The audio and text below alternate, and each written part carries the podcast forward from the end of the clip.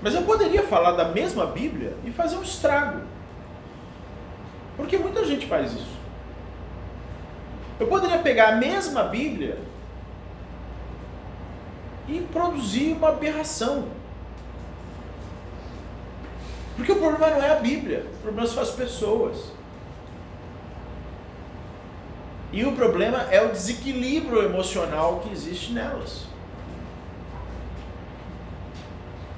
O problema não é a tradição. Tem gente que chega para mim e diz assim: não, Fulano é sério, ele segue uma tradição. Não, ele não é sério porque ele segue uma tradição. Você pode seguir uma tradição e ser um horror. Ele é sério porque ele teve um mestre. Não, ele pode ter tido um mestre e ser um horror. Ele é sério porque ele segue um texto sagrado, milenar. Não. Ele só vai ser sério se ele for uma pessoa emocionalmente equilibrada. E isso é um esforço. É um esforço. Você, você precisa se esforçar para ser emocionalmente equilibrado. Essa é a grande evolução espiritual. Evolução espiritual não é eu faço Luizinho aparecer, faço cura com as mãos. Não. Evolução espiritual é evolução emocional, psíquica,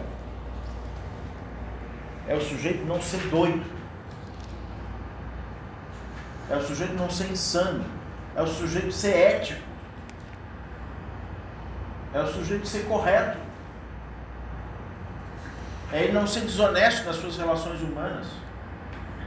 É ele não ser egocêntrico até dizer chega. É ele não ser tomado pela vaidade egóica é não ser tomado pela necessidade de aprovação ou pela sede de poder, seja um poder descarado, seja o poder dos santos, que pode ser tão nocivo quanto o poder descarado. Isso é evolução espiritual.